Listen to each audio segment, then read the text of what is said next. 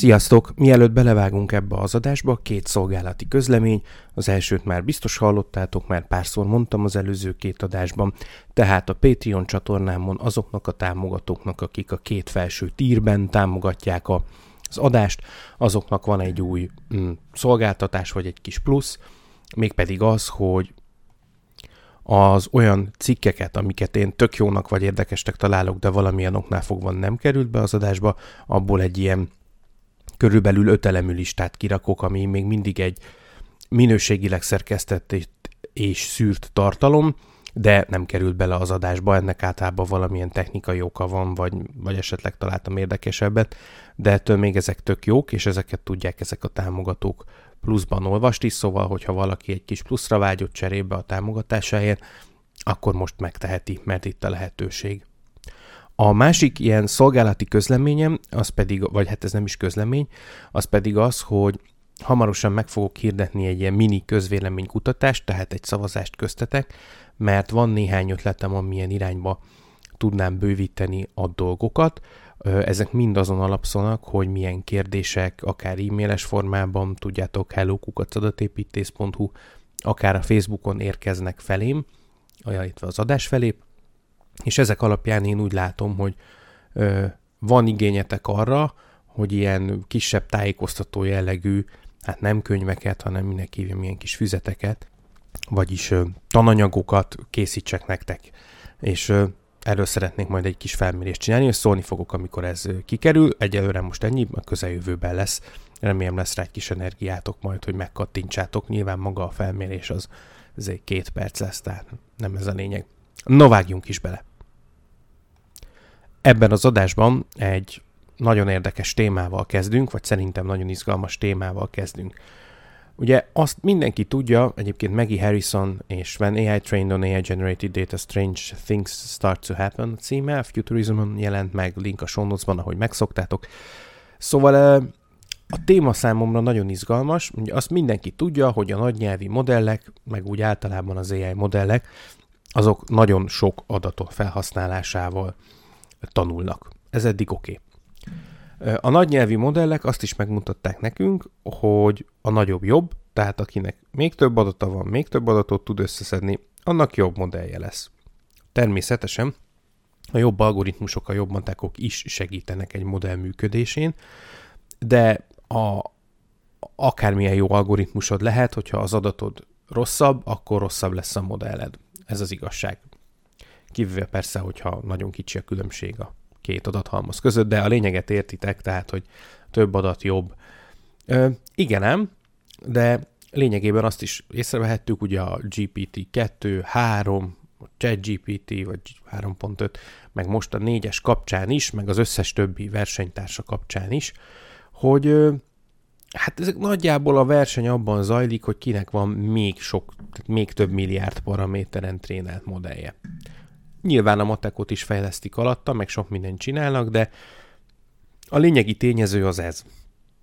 És hát akármilyen végtelennek is tűnik az internet, és akár mennyire is zajlanak most a perek ugye az OpenAI-jal szemben, mivel hát lényegében ugye lelopták az internetet ahhoz, hogy a ChatGPT-t elkészíthessék, és bár azt mindenki tudta 2010-ben is, hogyha ír egy blogposztot, akkor azt az emberek olvasni fogják, sőt, hát jó eséllyel azért írta, hogy az emberek olvassák, de arról nem volt szó, hogy egy profitorientált vállalat azt majd letölti, és felhasználja arra, hogy egy AI modellt készítsen.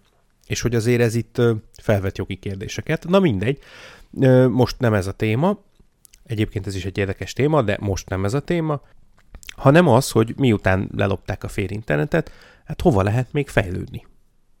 Tehát ugye kézzelfekvő mondás, hogy akkor ellopják az egész internetet, vagy elkérik, vagy mindegy, hogy hogy mondjuk. Oké, okay, és utána hova lehet fejlődni? Hát ugye elfogy az adat. Bármilyen hülyé hangzik, bármilyen végtelen mennyiségű adatot generálnak az emberek napi szinten, amikor milliárd szám akarjuk betölteni ezeket az adatokat, akkor az előbb-utóbb elfogy. Legalábbis az, amit el tudunk érni relatív könnyen, és be tudjuk tölteni relatív könnyen, hiszen akármit nem lehet számolatlanul betölteni egy ilyen modellbe, elvégre a legtöbb esetben valami fajta értelmezést is kell hozzá párosítanunk, úgy szavakat, lébölöket, különösen, hogyha nem nagy nyelvi modellekre gondolunk, hanem olyanokra, amik gépilátással, tehát képekkel foglalkoznak, vagy hangokkal, ott feltétlenül fel kell lébeleznünk. Tehát magyarul a cicás képről meg kell mondanunk, hogy az cicás. És hát ezt emberi munkával lehet megoldani, és rögtön ott vagyunk, hogy, hogy ez véges, mert még ha azt is mondjuk, hogy oké, okay, de akkor megnézzük a, nem tudom, azokat a cikkeket, blogposztokat, ahol ez van, és akkor ott van a képhez az a kép a leírás, vagy az alt text, vagy bármilyen módon. Oké, okay, nagyon sok ilyen adat van, ez tény, de amikor sok milliárdról beszélünk, akkor elfogy. És ö, itt két probléma merül fel ezzel kapcsolatban. Az egyik az a machine learning szakértőknek a problémája, tehát amikor készítenek ilyen modelleket, akkor ha elfogy az adat, akkor lehet csinálni adatot. Ugye ezt hívjuk szintetikus adatnak, szimulált adatnak, mindegy, tehát a szakmában szintetikusnak hívják, de szimulációról van szó, szóval most mindegy, hogy hogy nevezzük, amikor csinálunk adatot. Ilyet én is csináltam már. Vannak olyan esetek, amikor ez kifejezetten előnyös és jó tud lenni, és erre példák is voltak korábbi adásokban. Most csak egy, egyet mondok azért, hogy meglegyen, hogy így teljesen gyakorlatilag, hogy miről beszélünk. Tehát mondjuk egy mondjuk, hogy egy gyárban, egy ipari környezetben vagyunk, minőségellenőrzést szeretnénk végezni, magyarul, mikor kijön a termék a gyártósorról, kamera megnézi, és az alapján, hogy mondjuk egy legyen egy nyomtatott áramkör, vagy teljesen mindegy milyen termék, az alapján, hogy minden alkatrész fel van-e szerelve a gyártósor végén a, a termékre, ezt látja a kamera, és ha mindegyik megvan, akkor királyság. Ha valami hiányzik, akkor felmegy a piros lámpa, és akkor megy vissza a termék javítása, pótlása, tök mindegy. Ez eddig tök jó hangzik, és tök jól működik is egy ilyen megoldás. Egy probléma szokott lenni a gyakorlatban, hogyha még van is olyan kép, amiben hibás munkadarab van, azért az esetek nagy többségében a, a gyárak nyilvánvalóan nem hibás munkadarabot gyártanak, tehát magyarul ritka. Most néhány százalékos selejtarány, vagy mondjuk egy 5-10, hát most attól függ, miről beszélünk, valamilyen arányban vannak ezek a hibás anyagok, a hibás termékek, de hát az tuti, hogy ezek száma az összesen vethető a nem hibásokkal. Magyarul itt egy kiegyensúlyozatlan osztályozási problémáról beszélünk, tehát a jó osztályból sok képünk van, meg sok kamerafelvételünk, a rosszból meg kevés. Ezt nehéz jól trénelni, sok problémát felvet, de erre állati jó megoldás tud lenni, hogyha szintetikus adathalmazt készítünk, magyarán akár valamilyen képszerkesztő szoftver segítségével, vagy ennél vannak, mondjuk olyat nem csináltam még, de ennél vannak ilyen cizelláltabb megoldások is, hogy mondjuk ilyen 3D-s modellek segítségével elkészítünk, aztán lerendelelünk olyan képeket, ami a, a munkadarabot ábrázolja, csak különböző hibákkal vagy hiányokkal. Ez ugye szintetikus adat, nyilván nem pont olyan, mint amit a kamera rögzít a valóságban, nem pont olyan lesz a háttere, stb. stb. Ez jelenthet problémát, sőt, már ilyen kicsit vicces szituációba is kerültem emiatt, hogy hát nem a valós képet nézte, és a valóságban olyan dolgok kerültek a képre, például másik munkadarab, amit levettek a szalagról, de azért még belógott a képbe félig, ami hát megzavarta ezt a működést. Mindegy, de a, a lényeg az az, hogy szintetikus adatokkal tök jól lehet ezt a problémát orvosolni. De amikor olyan modelleket készítenek, mint a nagy nyelvi modellek, vagy ezek a nagy képgeneráló modellek, ugye Mid Journey, meg ezekre, tehát ezek a generatív modellek, amiket hát nagyjából szerintem mostanra már mindenki ismer, akkor nagyon nehéz ilyen hatalmas tömegben készíteni szintetikus adatot. Tehát míg egy-egy munkadarabra ez, ez lehet egy jó trükk, akár egy photoshopos megoldás vagy valami, addig a világ tetszőleges mennyiségű témájára ez nyilván elképzelhetetlen. Magyarul generáltatni lehet csak képeket. És itt egy érdekes szituációba kerülünk, hogy gyakorlatilag a generatív modellek generálnak képeket, ami újabb generatív modellek tanulnak. És ti is érzitek, hogy ebben lehet gond, hát szerintem kevésbé ízléses módon, de a Monash Egyetem Jayton Sadowski-a ezt Habsburg AI-nak nevezte el, mert hogy belterjes fel, hát mondjuk nem mintha csak a Habsburg családra lenne ez igaz, de mindegy, valamiért ezt így sikerült neki ezt megtalálni. Szerintem kevésbé ízléses, de találó. Szóval, hogy egy ilyen modellbelterjesség alakul ki, ami hát mindenféle problémákhoz vezethet, és a tréning során ezt egy jól felkészült szakembercsapat még valamelyes tudja is kezelni, bár ennek a pontos mértéke, hogy mennyi szintetikus adat, tehát hogy a valós és a szintetikus adat milyen arányánál kezd el már rossz irányba menni, kontraproduktív irányba menni ez a dolog, ez jelenleg egy kutatási terület, tehát magyarán senki nem tudja, hogy ezt hogy kéne kimérni, kiszámolni meg egyáltalán. Most ilyen erre lehet mondani, hogy hát ki kell kísérletezni, csak hát good luck, tehát az ilyen, az ilyen végtelen mennyiségű idő meg erőforrás kéne hozzá, és akkor ki lehet. De most kitalálták ezt a MAD, az a, ugye ez egy ilyen mozaik szó, de hogy angolul a MAD az ugye őrültet jelent, de itt a Model Autophagy Disorder kifejezést találták ki, hát ez egy, ez egy teremtett szó, akár lehet, hogy így is fogják a jövőben hívni. Sina Alem Muhammad és José, Costi Rod, José Casco Rodriguez a Rice Egyetem két PhD-se találta ezt ki, ezt a fogalmat. Ezt akarták vele kifejezni, hogy egy ilyen autofágia történik, tehát hogy egy ilyen modell minőség önpusztítás. Na most, amikor felkészült data scientistek csinálnak ilyen modellt, akkor azt gondolom, hogy ha rálépnek erre az útra, akkor ezzel számolniuk kell, és ezt mondjuk akár el is intézhetjük így, de van egy sokkal érdekesebb aspektus. Most, hogy boldog-boldogtalan a Midjourney-vel és társaival generál képeket, és azzal illusztrálja a blogposztját, a Facebook posztját, a sajtóanyagát, mindenét, ami tök jó amúgy, meg hogy a ChatGPT által generált szövegekkel csinálnak meg nagyon sok mindent az interneten, így most már az internet is, hát ha még nincs is tele, de egyre inkább feltöltődik, kezd tele lenni olyan anyagokkal, amit generatív AI modellek készítettek. Tehát, hogyha egy kutató egyáltalán nem is szeretne, vagy nem feltétlen kell, hogy kutató, hát most ez még kutatási téma, de egy év múlva ez egy gyakorlati probléma lesz, sőt, szerintem már most is kezd az lenni. Szóval, hogy ha valaki generatív AI modellt készít, és úgymond felhasználja az internetet, ahogy mondjuk ezt a ChatGPT tette, vagy az OpenAI tette, akkor ő marhára nem fogja tudni, hogy az a hatalmas tömegű adat, amit legyűjtött, abból mennyi a generatív adat. Tehát hány olyan blogpost kerül bele a tanítóhalmazba, amiben ugye elméletileg az emberi nyelv van benne, meg az emberek által készített képek és az emberek által felcímkézett képek, stb. stb. Szóval, hogy mennyi olyan kerül bele, amit marhára nem az emberek készítettek. Ugye eddig ez a probléma nem létezett, meg jelen pillanatban még szerintem nem létezik, mert most az internet hány százalékát készíthették azóta generatív modellekkel? Egy? Se? Vagy egy? Tehát, hogy, vagy nem tudom, lehet, hogy kettő, de hogy értitek, tehát ez jelen pillanatban nem egy valós probléma, de ahogy ezek a termékek terjednek, és hát rohamosan, tehát viharos rohamosan terjednek, úgy egy év múlva már lehet, hogy ez egy szignifikáns szám lesz. Könnyen lehet, hogy ez egy év múlva mondjuk 10% lesz, és lehet, hogy két-három év múlva 50. És akkor már arról fogunk beszélni, hogy nem tudunk megbízható módon nagy nyelvi vagy nagy képes modelleket készíteni, tehát ilyen generatív ai modelleket készíteni. A megbízhatóság alatt azt értem, hogy, hogy nem fogjuk tudni, hogy az adathalmaz az valóban jól reprezentálja az emberi képeket, meg az emberi mondatokat, meg egyáltalán, mert hogy egy jelentős része ugye a tudtunkon kívül generatív modellből fog származni.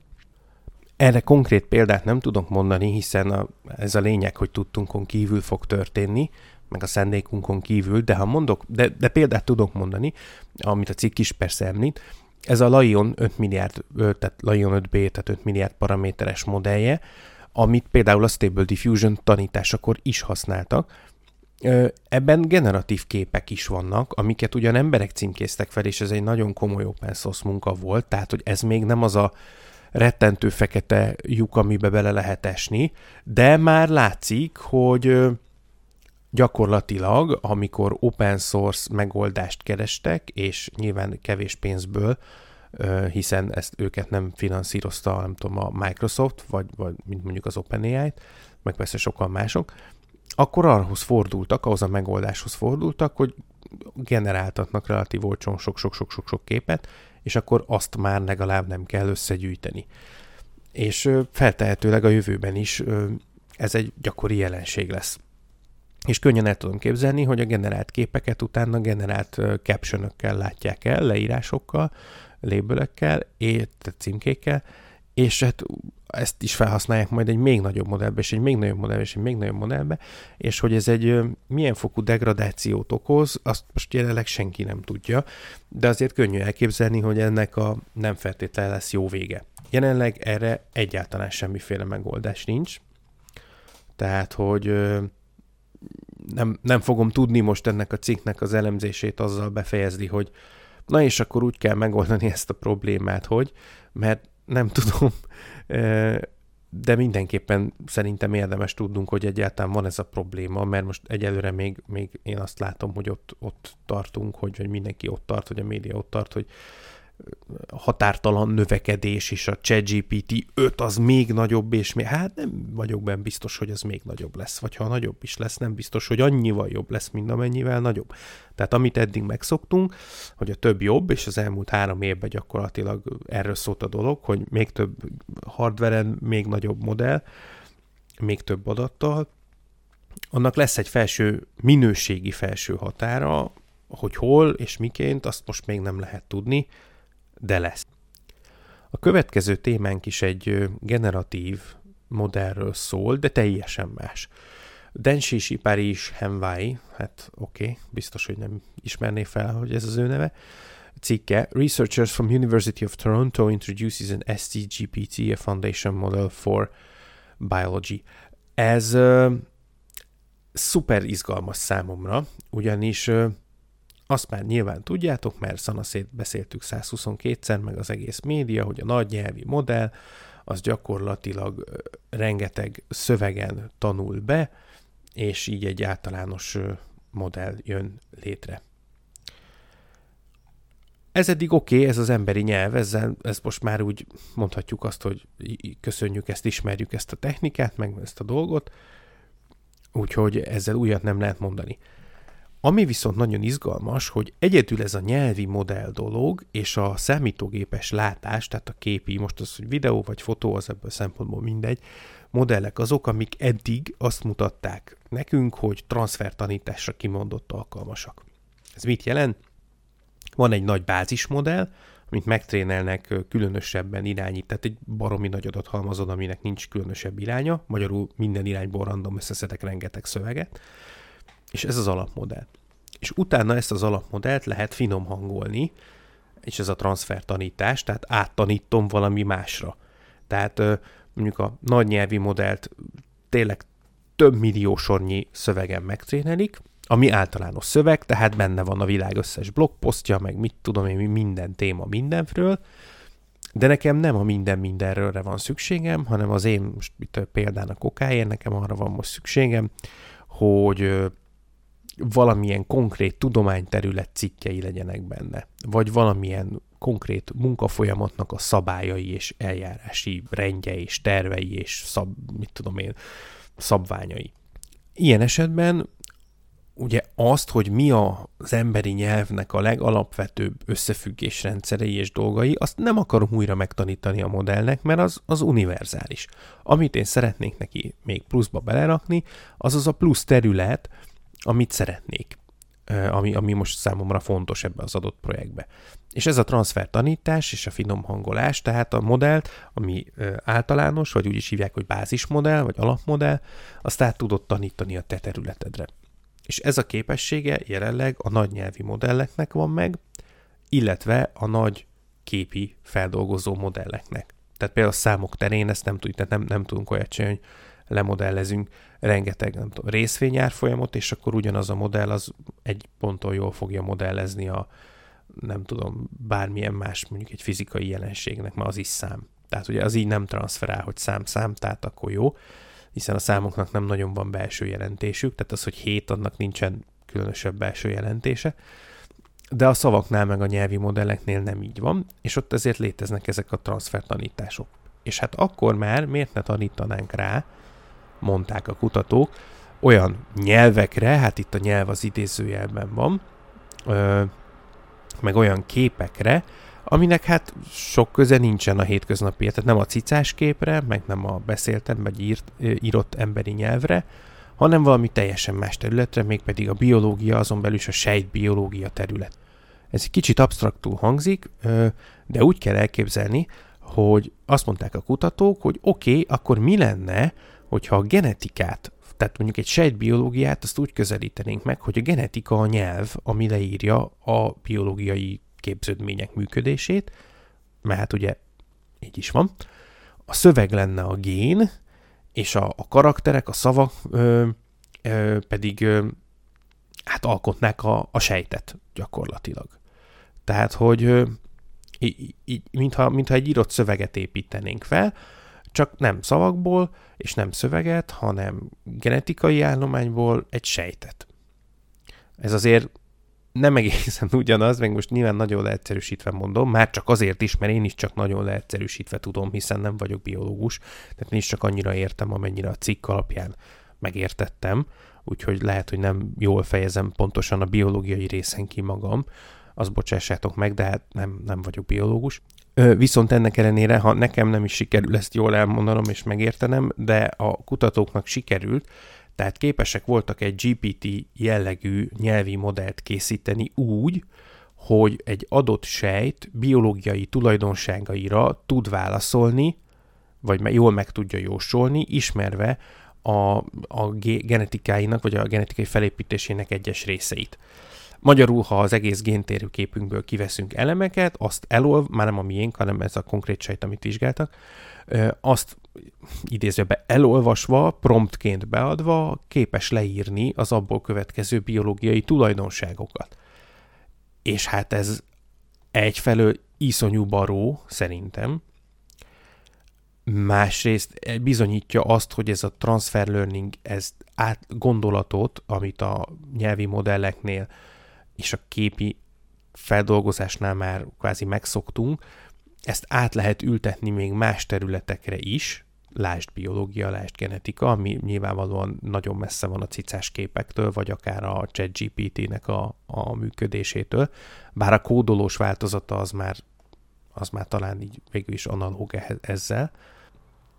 És hát ennek a, a jelentősége pedig hatalmas, mert hát képzeljünk el valami, valami patogén, tehát valami e, egy, ilyen RNA, ilyen vírus, vagy még annál is primitívebb ilyen támadót, ami kinyír minket, mondjuk egy pandémiában, és, és meg kell értenünk, mondjuk nyilván viszonylag hamar, ugye ez a Covid-nál is így volt, viszonylag hamar izolálták magát a betegséget, meg kórokozót, és akkor, akkor kezdődik a munka, úgymond, a vizsgálata, hogy hát bármit is tehessünk ellene. És hát fantasztikus lenne, hogyha hogyha szekvenálnák a, a génállományát, jó mondjuk most kicsit csapdába húztam magam az rna de mindegy, de hogy, hogy a felépítését egy ilyennek, és akkor az egy ilyen kérdezhető adatbázis lenne, és részeket az AI ki tudna egyből forgatni, hogy na nézd, e, ez az a rész, ami azért felel, hogy miért nem tudja jól legyőzni az emberi immunrendszer. Ez az a rész, ami azért felel, hogy azért ilyen virulens, mert most nyilván lehet, hogy hülyessége, sőt valószínű, hogy hülyességeket mondok, de példának jó lesz, mert így, mit tudom én, így, így tud jól rátapadni a nem tudom milyen sejtfalára, és akkor így azzal együtt így, nem tudom, bevisszük a szánkba, vagy belélegezzük, vagy mindegy, nem értek hozzá, de a másik részéhez igen, úgyhogy ezt értitek, hogy mit akarok ezzel mondani. Tehát, hogy ahelyett, hogy, hogy végtelen mennyiségű tesztet csinálnánk, ahelyett így felolvasva a, a génállományt, kapásból tudnánk részeket azonosítani, és ez egy transfer tanulással megoldható lenne. Tehát ezért ebbe elképesztő lehetőségek vannak. Úgyhogy mindenképpen ezt a cikket, link a show notes-ba, hogy megszoktuk, ezt a cikket mindenképpen meg akartam mutatni nektek, mert egyrészt szerintem iszonyú cool, hogy a sejt belső felépítését egy ilyen genetikai nyelven leírt működésnek fogjuk fel, és így egy kvázi nagy nyelvi modell logikát pakolunk rá, és akkor lesz egy ilyen sejt GPT, ami hát szerintem fantasztikus, másrészt a GitHubon elérhető némi mod, néhány modell ebből, ha mondjuk én ugye ezt például viszonylag hiába tölteném le, mert el tudom indítani, csak nem tudom, mit kérdezzek meg merre, de hogyha ti tudtok, akkor hajrá, mert amúgy tök jó. És hát szerintem állati cool. nem tudok erre mit mondani, szerintem iszonyú jó, iszonyú érdekes, és mindenképpen be akartam számolni róla nektek. Ennyi fért most a mai adásba, két cikk, a és akkor további érdekes cikkeket meg a Patreon támogatók találnak, nem feldolgozva, tehát nem pluszadások készülnek nekik, hanem az csak link gyűjtemény a cikkekhez. Ö, abban is van egyébként iszonyú cool. Ez volt a legiszonyú coolabb, szerintem, nincs ilyen szó, de abban is van iszonyú cool. Szóval, ha gondoljátok, nézzétek meg. Köszönöm a figyelmet, és találkozunk a következő adásban. Sziasztok!